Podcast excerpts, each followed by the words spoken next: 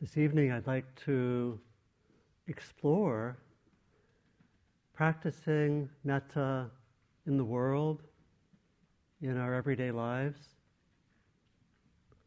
And the title that I have for the talk is Widening Circles.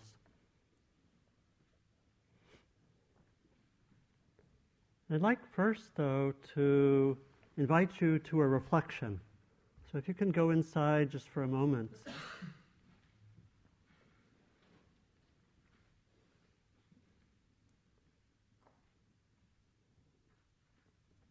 And ask the question to yourselves, just for yourself, how can I best bring my metta practice into my everyday life?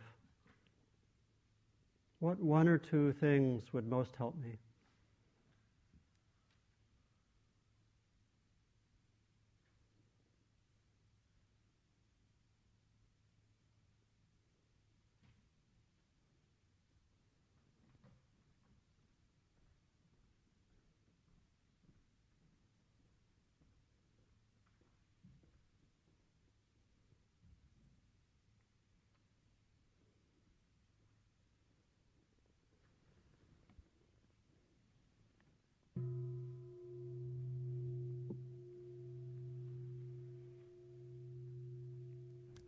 I imagine that your reflection may have been informed by what's happened in the last few hours, going into speech, coming back, going shopping,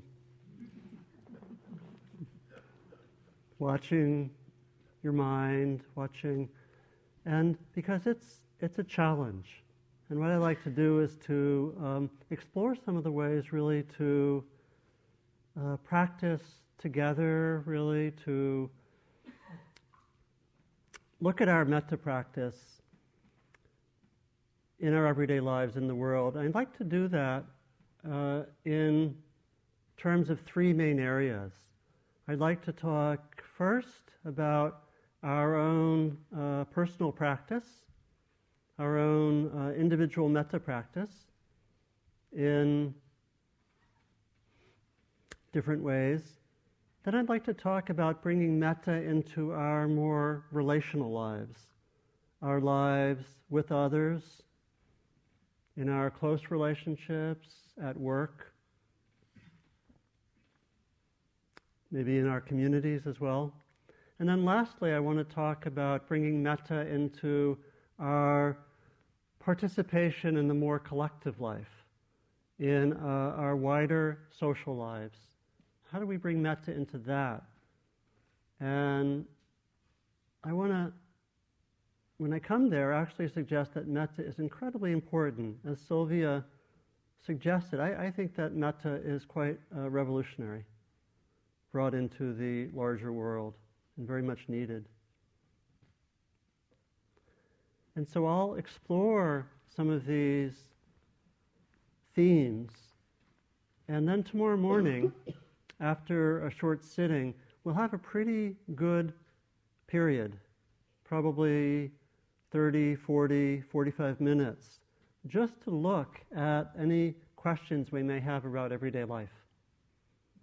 And a lot of chance to both share questions, share responses, and be creative. So before talking about our own individual metta practice, I just want to bow to the moon. Quilly told me that this is the biggest and brightest full moon, what, in the year? It's a big one, and I was reflecting on how we can go out and be with the moon in that way that Heather talked about, the way that true attention is affection. So I'll invite us later to be very affectionate towards the moon. And I was reminded of when my nephew was about a year old, named Cameron. He's now like 20 or something. He's off in Italy. And when he was a year old, I took care of him a fair amount because my brother is a musician and he was sometimes on tour as a musician. And I remember one evening, it was like the full moon. I think it was the first full moon he had ever seen. And I had the privilege of being there and watching that moment. He just looked with these widest of wide eyes at the full moon. And I said, "Moon."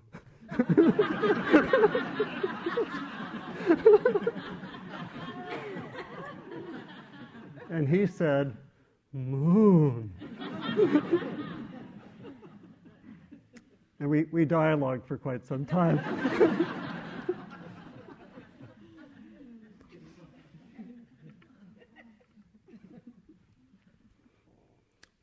So the moon will be watching over us as we explore metta in daily life. So first, some about our own personal practice, our individual practice. And I first wanted to just say a few words about re-entering your everyday lives in the context of the retreat. One perspective which can be helpful is to think of what begins about 10:30 tomorrow morning as the beginning of the second half of the retreat, which goes on for a while. But I'm really saying that more to point to the need for patience. I think we may have gathered that this, call it the purification of the heart, the development of awareness, is at least a lifetime journey. And so it really is helpful. I know when I was first doing retreats, people used to say all sorts of things to me, and I hardly listened to anything. You know, they would say things like, don't try to hang on to your states, your more concentrated states. Just, you know, keep your practice going and do your best, but be aware that the conditions are changing and your minds will be changing. And I thought I would be an exception to that. I suffered. Or they might have said, don't get too involved right away in long, intense conversations. So I did. I suffered. Or they would say, try to give some space for, if you can, not everyone has the choice, try to give some space for going back into silence and going back into practice, because I think you may have seen, if you don't know this already very well, after the talking, that you went back into silence, and it's a process, but that there was some returning. And it's actually, I think, that process of going in and out of silence, in and out of being more present into being less present or sometimes lost, that really is the nature of this practice. It's not about maintaining some state. It's not about maintaining metta all the time. It's about practicing. And by practicing, we mean that we simply do our best at each moment. That's not the same thing as demanding that we be a certain way. And that's really, really important. I didn't listen to that instruction too well either.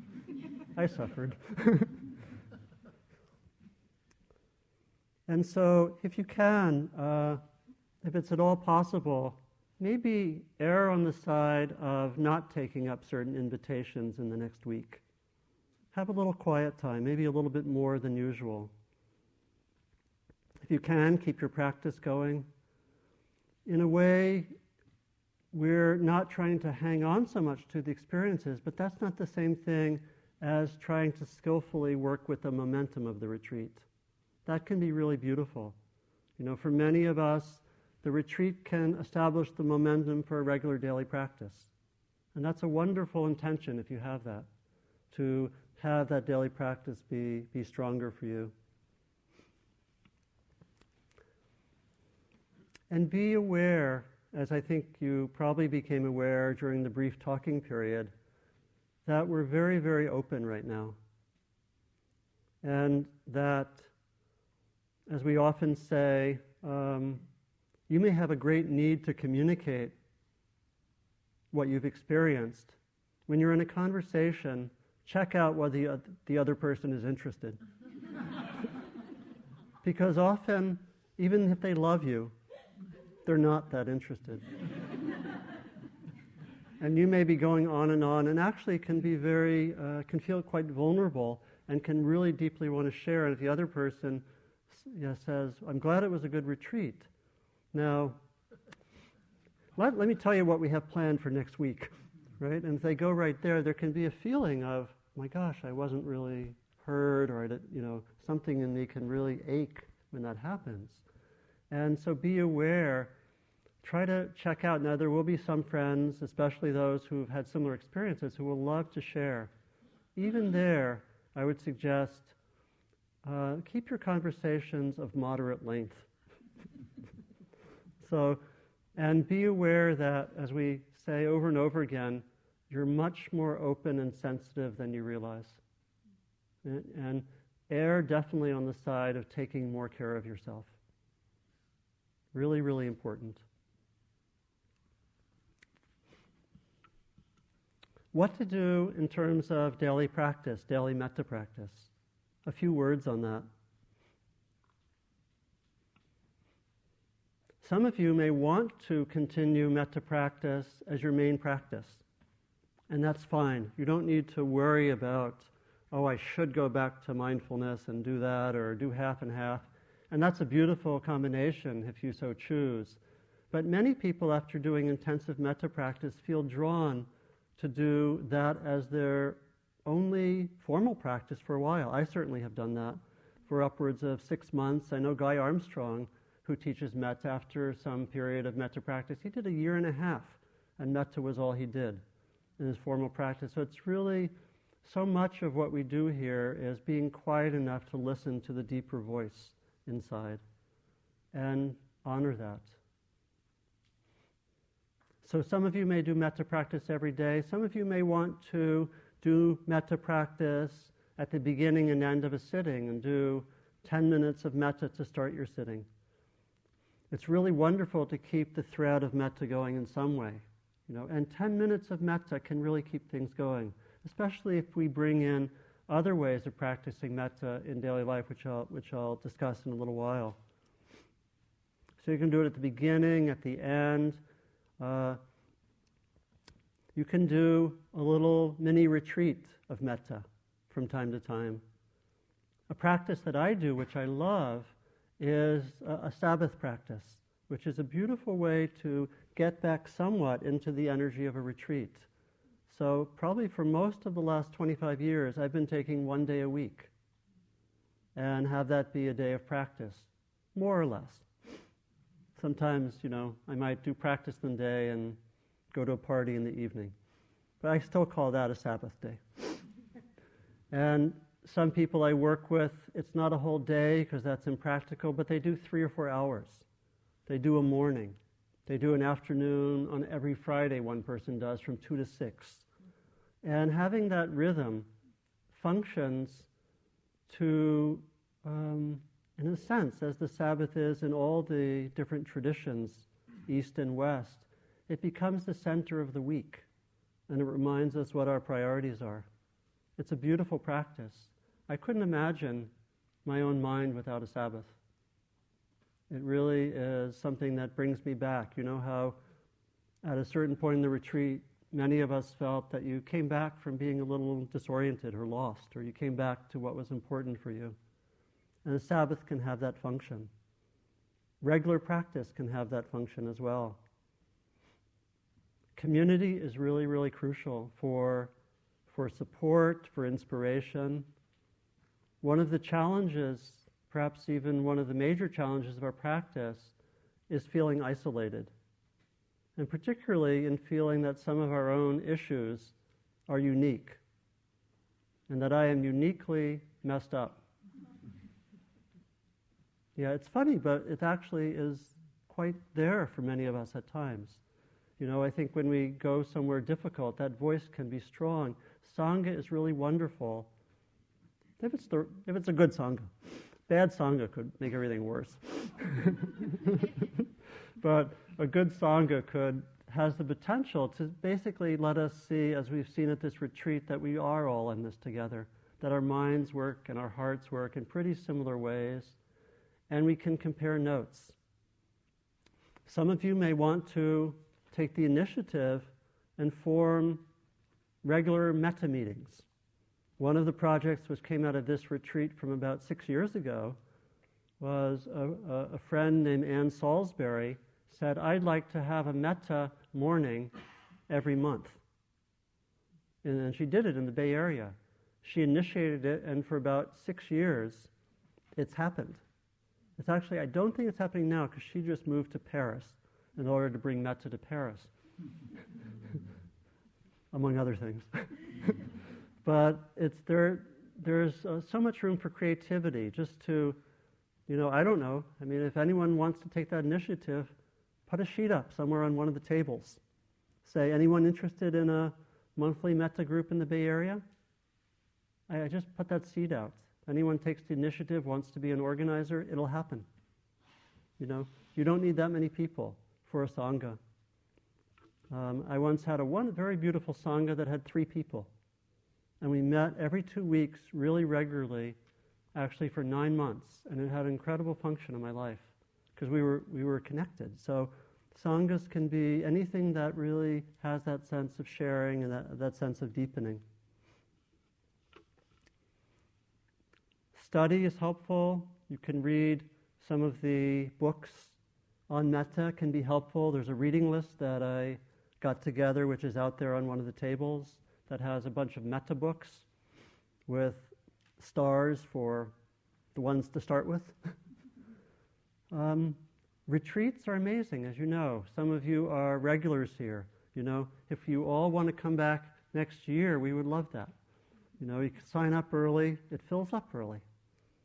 So retreats are amazing to rejuvenate and see what you can do in terms of retreats. And so I know for myself, sometimes when I do retreats, it shifts my priorities. What do I really want? What's important for me? How can I make more time for what's most important? Not easy issues in this world, but really, really important.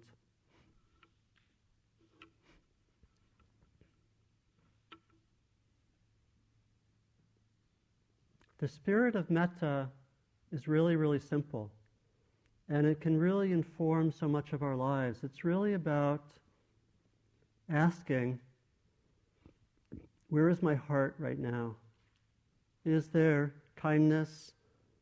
Am I caught in something else? And then returning. That's really what the practice is. It's not much more than that. And we can do that in all sorts of ways. We can... Through our practice, we can continue the process that's begun. When we do metta and it becomes a resource, it becomes incredibly powerful for having a regular kind of gladdening of the heart, as Heather was talking about, which is so valuable. When the metta practice gets strong, it can also be an antidote to difficult states. And remember that metta was originally given as an antidote to fear. That when it gets strong enough, it can shift the energy. And I think I mentioned how metta is wonderful for bringing in when we feel really off balance in a major way, overwhelmed. We wake up at 2 in the morning, 3 in the morning, and have a really strong critical voice happening or saying something that's really kind of doom and gloom. And we can get in the practice, and I find it just really valuable when the metta gets strong, we can say, right when we hear the first words, time for metta, and just shift and not stay with it. Because sometimes with our difficult emotions, it's valuable to be with them in the spirit of mindfulness, and to look into them, to see their nature, to feel them in the body, to know what they are, to see what happens when we stay with them, what other emotions they're connected with, what's beneath them in some ways. We can do that with mindfulness and inquiry, but we need balance for that. And sometimes we don't have balance. when our emotions are very strong. At those moments, metta is an incredible antidote, and it can shift the attention and bring us back to balance, bring us more back to balance.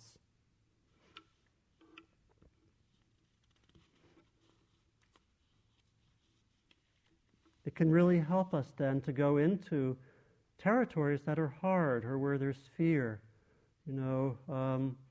And as we do that more, we become better able to work with what's fearful. And I know that so many of you have gone into territory on this retreat, which is not so easy.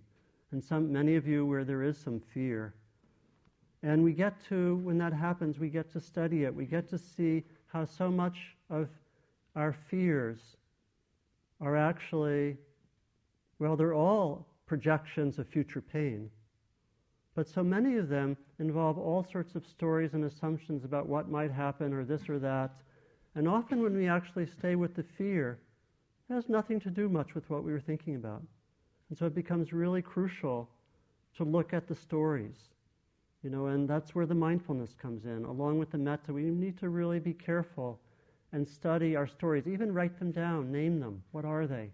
The seeing more clearly of the scary stories we tell ourselves, this will happen, and so forth. There's a wonderful children's book called The Monster Who Grew Smaller. And it so happens, it actually comes from an old Egyptian story. And it so happens that this young boy was being initiated into the tribe, and he was told the secret that if he really looked at something that was scary, it wouldn't be the same. And in this book, he actually goes, and there's a huge dragon, which is really making a lot of bad things happen in a village. And he discovers that he's encouraged to get a little closer to the dragon. And he discovers, as he gets closer, the dragon gets smaller. As he gets closer to the monster, it gets smaller. And he eventually goes up to the dragon, and it's the size of a frog. And he takes it home, and it becomes his pet.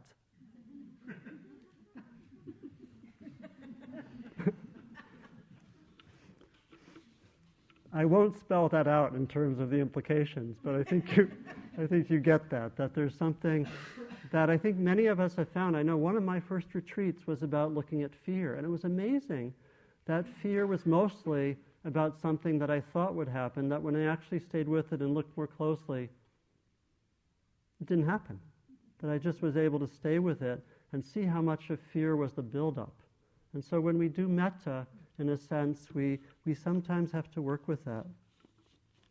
As we do the metta, the transformation can be quite mysterious.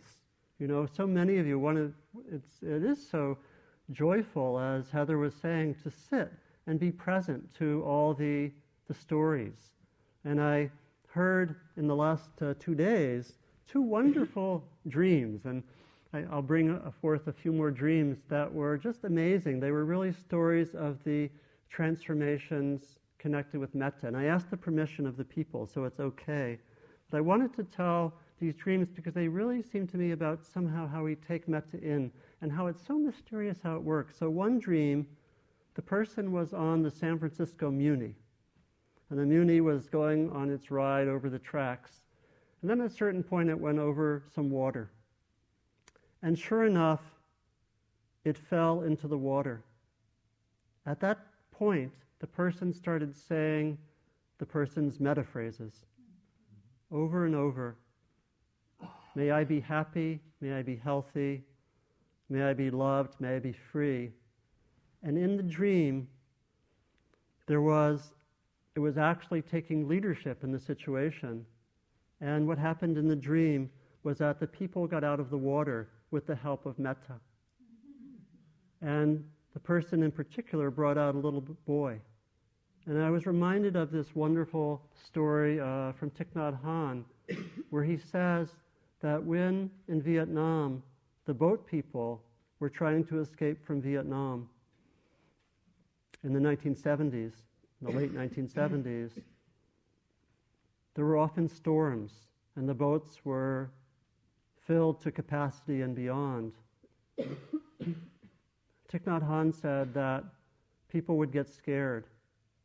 And the presence of one kind, calm person would often be the difference between the boat capsizing or not.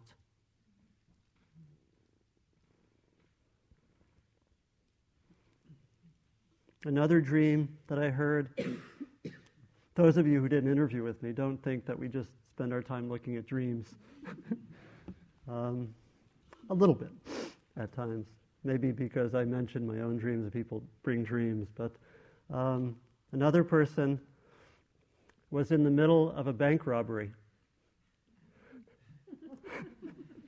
And right in the middle of bank robbery, this person started doing metta. And again, there was some kind of strange transformation through the logic of dreams. And what happened was the bank robbers, their masks suddenly became clown masks. And something shifted. Something shifted with the energy of metta.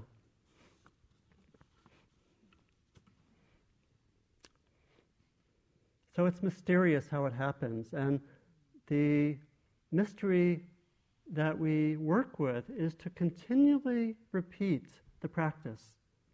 And we often don't have a very clear idea of how things change or why things change, that many of you have just kept the practice going, and then something will shift, or there'll be a morning where there'll be a sitting, which something opens up in the mind and the heart.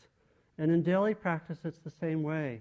We have to be careful about evaluating our practice and thinking, okay, it should look this way, and it doesn't, therefore this or that, or I won't do it, or it's not working, or something like that. We have to really be careful about that. And to recognize that it's that repetition of the practice, it's really the continual coming back to our intention to open the heart. That is the essence of metta. And the repetition doesn't work in a linear way. It's like we repeat, we repeat, and then mysteriously something will open up at a certain time. It's really helpful to remember the mystery of that, that it's not linear. It's not predictable, and we often don't have a good sense of where we are. The Dalai Lama said you should measure your progress in practice in 5 or 10-year intervals. That was meant to be optimistic.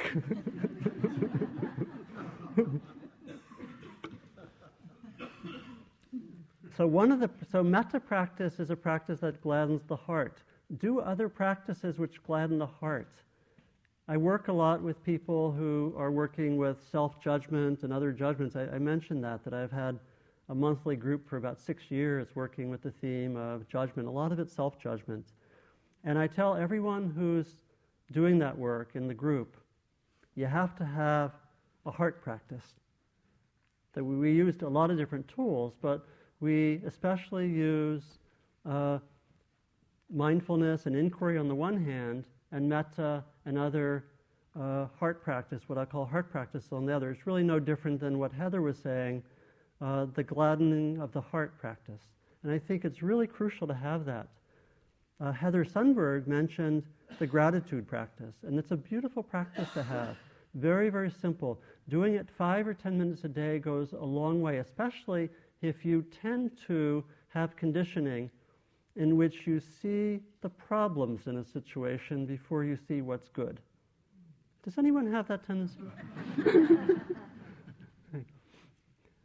I think not everyone raised your hand.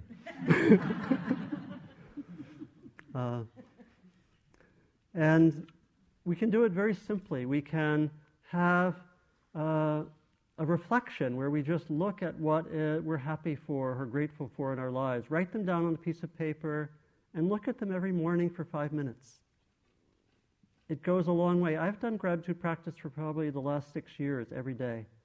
And it works in mysterious ways. It really is quite wonderful. So some kind of gladdening the heart practice. I wanted to read you another version of gratitude practice, which comes from a wonderful book from the Bread and Puppet Theater, which is, how many people know of the Bread and Puppet Theater from Vermont? I used to live there and go to their grand festivals in the summer, which really beautifully bring together art and politics and spirituality.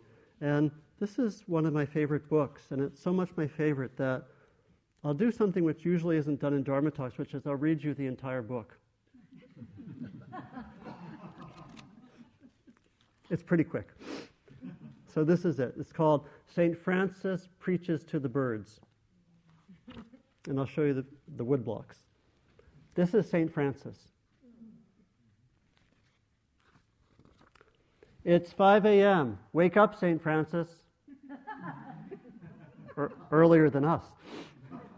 It's 5 a.m. Wake up, St. Francis. He opens the window and sings, tra-la-la. He brushes his teeth and says, thank you, teeth. He washes his toes and says, thank you, toes. He gets milk.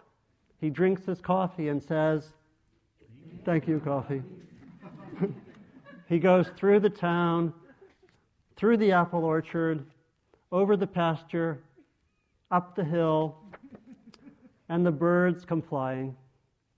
Flying, flying, flying, flying, flying, flying.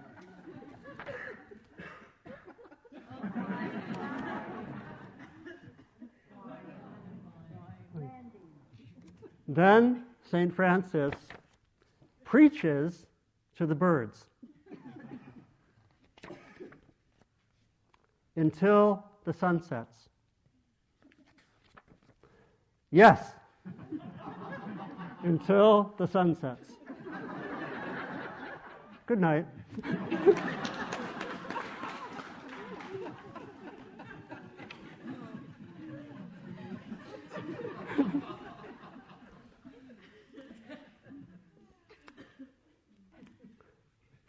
That's a great practice too, but you can do that in Zen. In Zen, they bow to the cushion, bow to the zabuton. One can do that. One can have that sense of gratitude and develop that. I think your gathering, and one of the things I love about metta practice is that there's just so much creativity in your daily life. Just go into the territory of metta and see, as we say, where the juice is. You know, go where the energy is with the metta. And I wish I had compiled all the creative modifications of the traditional instructions that I heard here. I think it'd be a wonderful book, actually. I heard probably at least 20 or 30, you know, and they were just wonderful. There was giving metta to the judgmental self, you know. There was finding ways to bring back the juice if it wasn't there. You know, by one person said, I just go for 5 minutes and reflect on what's fun for me. And the energy comes back, and I don't get lost in it. And I can go back to the metta, and suddenly it's different, you know? So there's great creativity. Some people used hand gestures.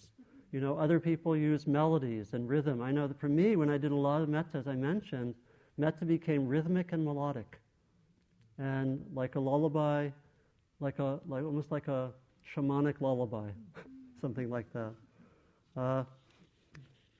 You know, some people would do things like some people very touched by the Metta Sutta and might read it, keep it in your pocket, read it twice a day as a way to come back.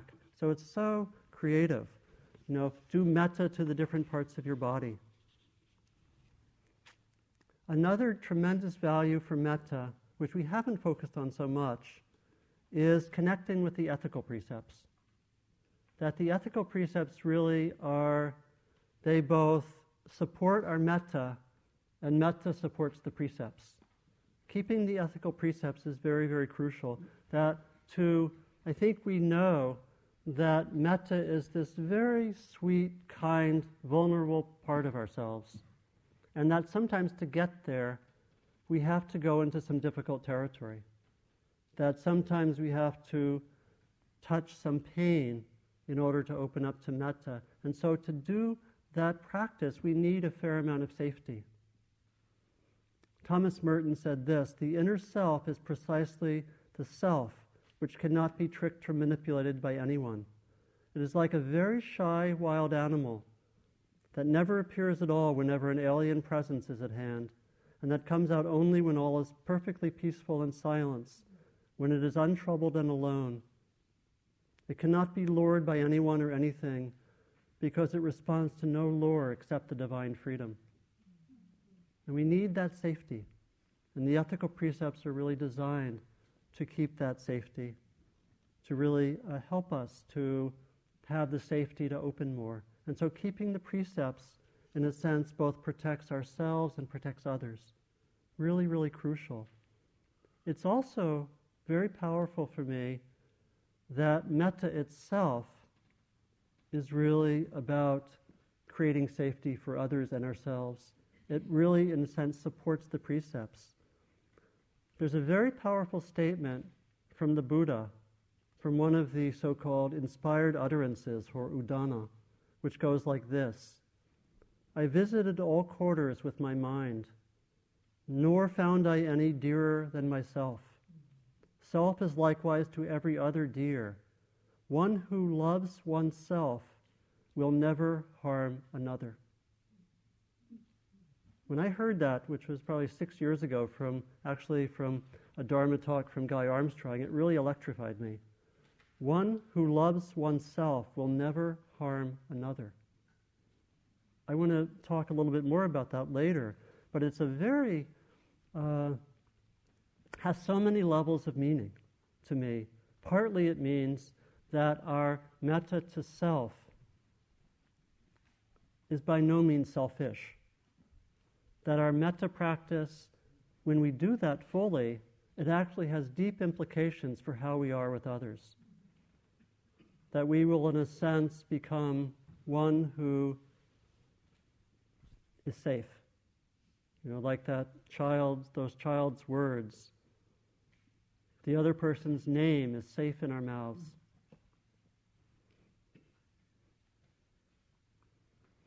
It's like the lines in the Metta Sutta where we say, we wish to others, wishing in gladness and safety.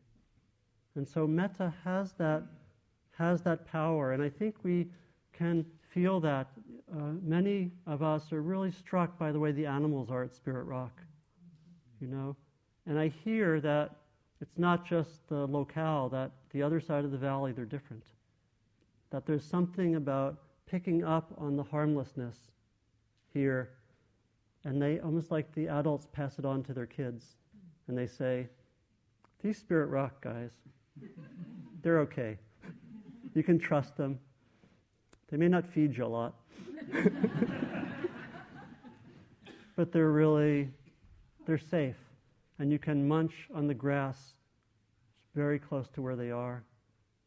And some of you in meditation or other forms of practice may actually have encounters with animals which are of a different nature. I know that's been the case for me. It's very striking. A lot of them right on these grounds. Like being in a place of metta, I once had a deer come bounding towards me from 200 feet away. It was really something. I mean, it was like, it was mind-blowing, basically, you know. And it was, you know, it made me think that there may be cultures or there may have been times in the past when there were different relationships with animals. And I think metta goes there. It's very, very powerful, and we do that with animals. We can do that with people as well. So the second part about metta with others. We can really practice metta with others in a variety of ways.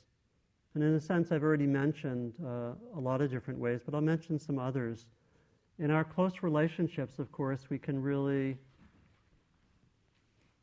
in a way, purify the metta. And it's wonderful if we have partners who friends who also have that aspiration. That, in a sense, we become like diamonds in the rough, and we rub up against each other, and we rub out some of the rough spots.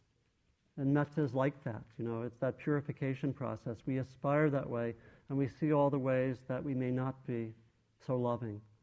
but we can continue to have that aspiration. So being with people at home whom we work with is such a crucial place for metta. And I'm so glad that we've all done the difficult person metta practice. And you may find that that becomes a central practice for yourself. I think it can change forever the way we relate to difficult people. You know, it really, in a sense, takes difficult people out of the permanent problem category. And it also, actually, there aren't any difficult people per se. You may have reflected on that. You know what it is? You know why we call people difficult? It's because we have difficult experiences with them, and we think they're difficult. Now, that's not to say that many, many people may have the same experience of difficulty with the same person. But what's crucial is that we see that it's our difficult experience that we have, and we can work with that. We can work with our fear, our anger, our reactivity, and so forth. And we can also work with the metta so that we transform some of that. And a lot of our practice will really be about that. It's just remembering a difficult experience happens with a person, remember the difficult person experience, and bring in some of the other tools we've mentioned. Bring in the mindfulness and the wisdom that can reflect on how another person may be doing what he or she is doing for all sorts of reasons. Awful but lawful, perhaps. I just want to mention one experience that was really important for me. There was a person with whom I worked who seemed to be my nemesis. In other words, whenever I would do a project, he would be the naysayer. And he had some power. In fact, he was in a higher position of more power than me. And so his views weren't just views, they actually had effect often. And it felt like every time I would, not every time, but a lot of times I would do something, he would counter it in some way, which I felt was very insensitive. And surely due to his own problems, and therapy would be appropriate, and so forth. And one day, one of those experiences happened where some project that I was working on, again, something happened. He communicated in some way or made a decision in some way which had a negative impact. And I found my mind starting to go into the familiar groove, basically complaining and making him the difficult person who is responsible. And the mindfulness was enough at that point to let me know that I was going down that groove again. And so much of our work in this whole process is really having the mindfulness get stronger so we can notice those old patterns. It's so much of the work is about that, I have to say. And I noticed that, and at that moment I said, do I really want to go there? And I called up a reflection of all the causes and conditions that led him to do what he was doing. And I also reflected on all the causes and conditions, or many of them, that were in me. And I started to have a sense of the situation that there were causes and conditions which were inside me, which were inside him, which were in the institution, and which were all mixing in a certain way. And I started to see it in a certain way that made it almost like we're doing this dance. And it's not to say that I shouldn't be skillful or that I shouldn't try to work for what I was wanting, but there was something in there that just gave that quality of equanimity, that let me relax some and say, this is just a dance we're doing, and is there a more skillful way for me to respond? It's really, really helpful. So difficult people can be quite wonderful for our practice. Speech is an amazing practice for metta. Work with the guidelines that we presented this afternoon to be truthful, to be helpful, come out of a heart of metta as much as possible, to have good timing, appropriateness of the communication, Work with speech. See if there's metta there. Really look into that. See if it's present. Work with the metta. One of the interesting discoveries that I found, unexpectedly, when I did that long metta retreat, concerned email. It was very, very interesting. I did 5 weeks of metta. The last 4 days of the retreat, I had some outside responsibilities. So I downloaded 400 emails. Not recommending this, but it's what happened. And I had been doing metta for 4.5 weeks, 18 hours a day. And I started reading the emails. And there was no way I could not do metta with every email. And so what I would do was I started a practice, which I still do, which just developed very organically and naturally. With every email, I found that the only way I could function in this context was to do a round of 4 phrases with every email. And then to inscribe in some way in the body of the email some kind of metta communication. And I've been doing it for about 4 years.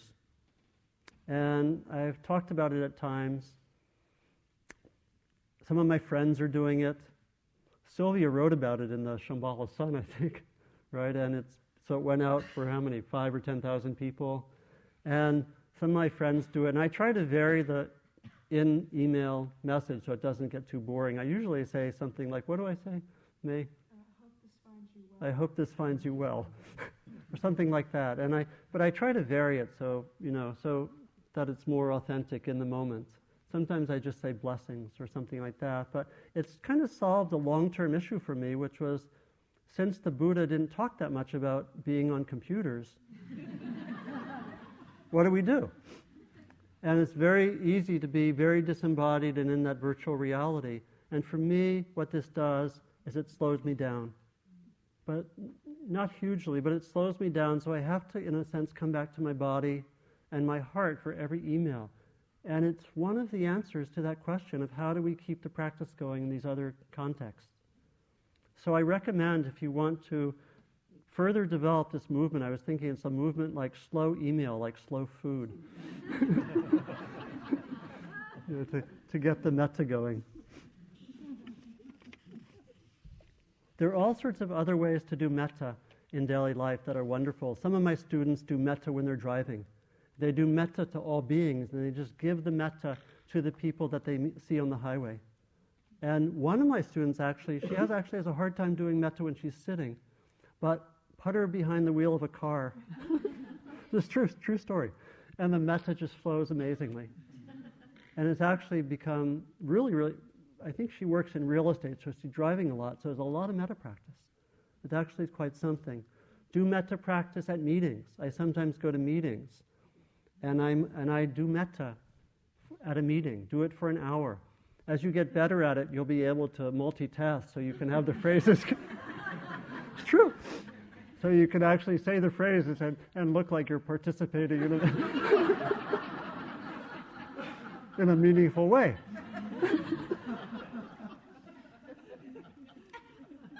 Do metta on public transportation. It's actually very amazing. Go, if you're in the Bay Area, go on BART.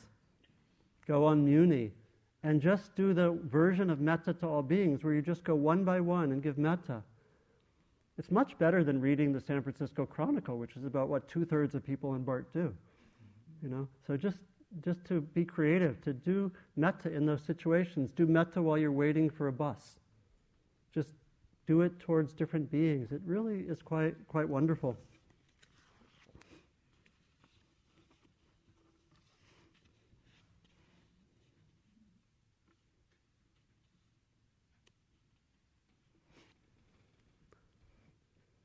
You can also bring the metta towards animals. You can bring the metta here and just, in a way, bring it to other beings. You can bring metta to everything in your gaze, to the deer and the turkey and the lizards and the trees, and have that sense of the metta going out in and meeting every being with that wish for well-being.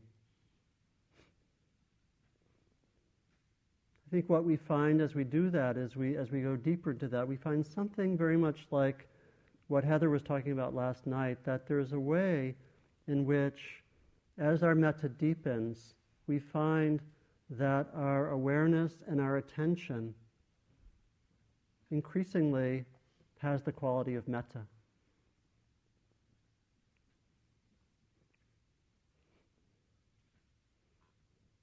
That when we are present and open, there can be a quality of warmth there.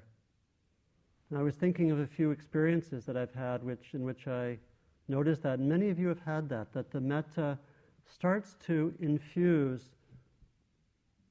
awareness. It starts to infuse the very moment of perception. And I believe this is deeply powerful and important point. It's something like what I discovered in that long metta retreat. Remember where I said that I noticed that every moment where I was just noticing something, noticing someone walking with a limp, noticing someone getting this amount of food, in the midst of metta, that felt incomplete. It felt off. It was as if every moment of ordinary perception without metta didn't have my heart there, and there was something off with it. And so I think of other experiences. There was a very powerful experience that I had, I think it was about 15 years ago, when I had jaw surgery, and I had a general anesthetic. And some of you may know who work in the medical field that general anesthetic actually brings you very close to death. Doctors don't talk about that a lot.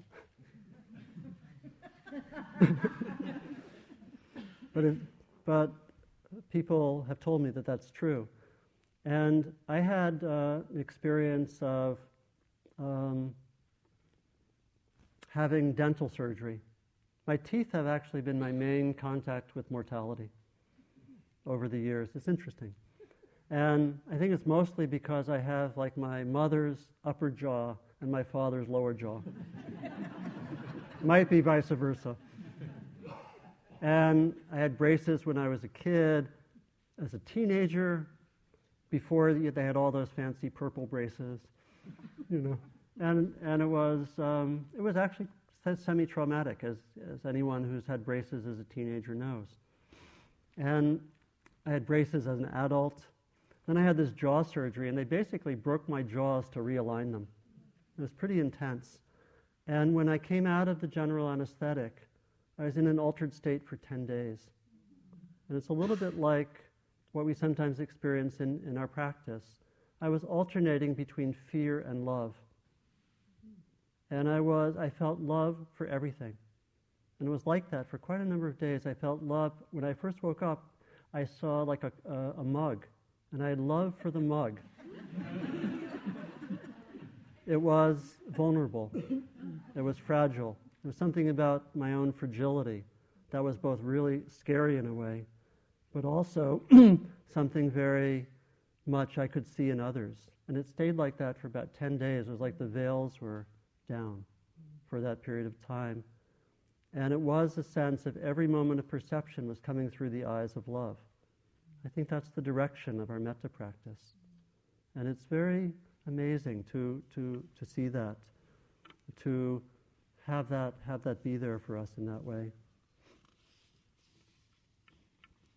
And so we can really just in every moment of simple perception of a tree, of a person, of ourselves, of an object, we can have that sense of awareness that's linked with metta.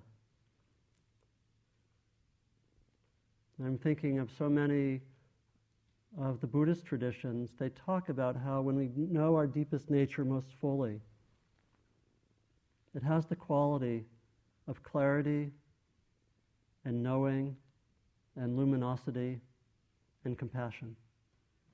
And that's our basic birthright of awareness, and that it's not there, that our clarity is not disconnected at all from our metta. That's, I think, the direction of our practice. And so we can bring that in this third area, which I'll be a little briefer on. we can bring that out into the world. The world deeply, deeply needs that. We can widen the circle of our metta, as we've been doing in our practice. We can bring it into realms where we don't usually bring it. We can begin to have that sense of metta being our general way that we operate with everyone, you know, even though we have an inner circle. That line, one who loves another, one who loves oneself, will not harm another. I was reflecting on that in the larger social context, and it made me reflect that if love of oneself means that one can't harm another, what does that mean where there is harming of another? To me, it suggests that there's an absence of self-love, that there's an absence of an ability to touch that, often because the pain is too much. Very understandable. The pain is too much, and people can't touch that love of themselves, and they act out. And I would like to understand that as actually the simple root cause of violence. I remember seeing Bill Moyers do a program on teenage murderers. Person after person, they said, I was really, really hurting, and that person was in the wrong place at the wrong time. My pain was too much, another one said. I wanted others to know how I felt. You know? And so, to actually help cultivate metta, even though it doesn't look, you know, if we read the newspapers, it doesn't look like a practical solution to things. I think it actually is practical precisely because it's quite deep. And it escapes attention. Like the Buddha said, I'm afraid to teach because people will think this is too simple or too obvious, or they won't get it. And I believe that this is the case with metta, that if one of the core roots of violence is a lack of self-love and a lack of love in that situation, then we might actually respond to the world by helping to create the conditions where that self-love can happen. It can mean a lot of different things. It can mean actually stopping violence. It can mean creating conditions where people are treated in a caring way, ending conditions which lead to humiliation, you know, or a sense of not being seen for who they are, which is so pervasive.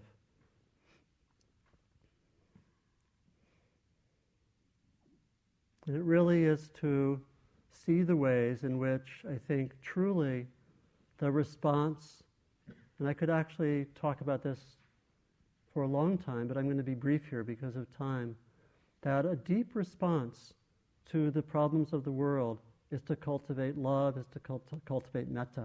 And it's really been the response of so many of our great pioneers. You know, that if you look to the essence of what someone like Gandhi or King or Thich Nhat Hanh or Aung San Suu Kyi say, it's really a version of what the Buddha said. He said, violence never ceases through hatred. It is only through love that it ceases. This is an ancient law.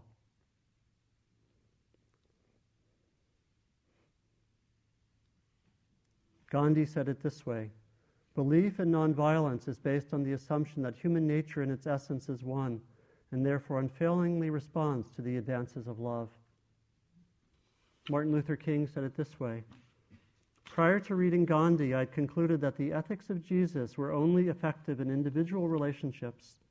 The turn the other cheek philosophy and the love your enemies philosophy were only valid, I felt, when individuals were in conflict with other individuals. When racial groups and nations were in conflict, a more realistic approach seemed necessary. But after reading Gandhi, I saw how utterly mistaken I was. Gandhi was probably the first person in history to lift the love ethic above mere interaction between individuals to a powerful and effective social force on a large scale. So it involves that sense of cultivating metta in ourselves and really having that be a home base. And sometimes that's our main practice for a year, for 2 years, for 4 years, to get that strong. We bring it out further into our relationships and work there and cultivate the metta. And then at different times, we can bring it out further into the world. We can bring it out to people we might not normally bring metta to, and we can bring it out into the larger issues of the world. Really widening those circles, widening that power of metta. So I want to end just with two short poems. One of them is by Dina Metzger, and it goes like this. There are those who are trying to set fire to the world. We are in danger. There is time only to work slowly. There is no time not to love. There are those who are trying to set fire to the world. We are in danger. There is time only to work slowly. There is no time not to love. And then the second poem is by Rilke, and it's called Widening Circles. And I want to have it read first in German by Christiana. And I'll ask her to read it twice in German, and then I'll read it twice in English to close the evening. It's actually quite interesting because in the literal translation is growing circles. We are growing the circles. We're not widening them. So I think, So the poem is, Ich lebe mein Leben in wachsenden Ringen, die sich die Dinge drehen. Ich werde den letzten vielleicht nicht vollbringen, aber versuchen will ich ihn. Ich kreise Gott, den uralten Turm, und ich kreise Jahrtausende lang. Und ich weiß nicht, bin ich ein Falke, ein Sturm oder ein großer Gesang. And one more time. Ich lebe mein Leben in wachsenden Ringen, die sich die Dinge drehen. Ich werde den letzten vielleicht nicht vollbringen, aber versuchen will ich ihn. Ich kreise Gott, den uralten Turm, und ich kreise Jahrtausende lang. Und ich weiß nicht, bin ich ein Falke, ein Sturm oder ein großer Gesang. I live my life in widening, growing circles that reach out across the world. I may not complete this last one, but I give myself to it. I circle around God, around the primordial tower. I've been circling for thousands of years, and I still don't know. Am I a falcon, a storm, or a great song? I live my life in widening, growing circles that reach out across the world. I may not complete this last one, but I give myself to it. I circle around God, around the primordial tower. I've been circling for thousands of years, and I still don't know. Am I a falcon, a storm, or a great song? Let's just sit quietly for a minute or two.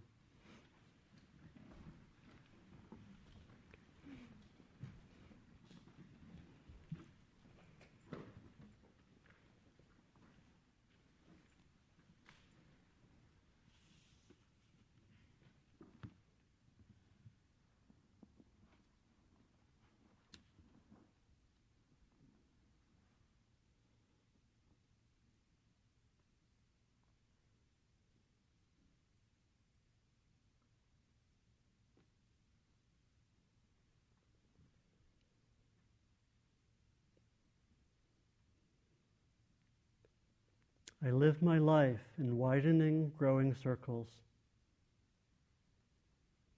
There is time only to work slowly. There is no time not to love.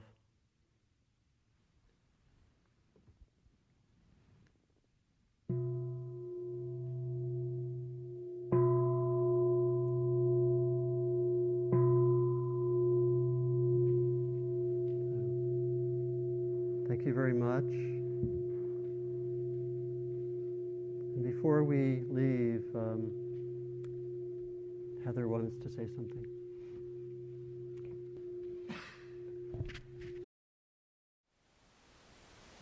Thank you for listening. To learn how you can support the teachers and Dharma Seed, please visit dharmaseed.org. www.thebart.org/donate.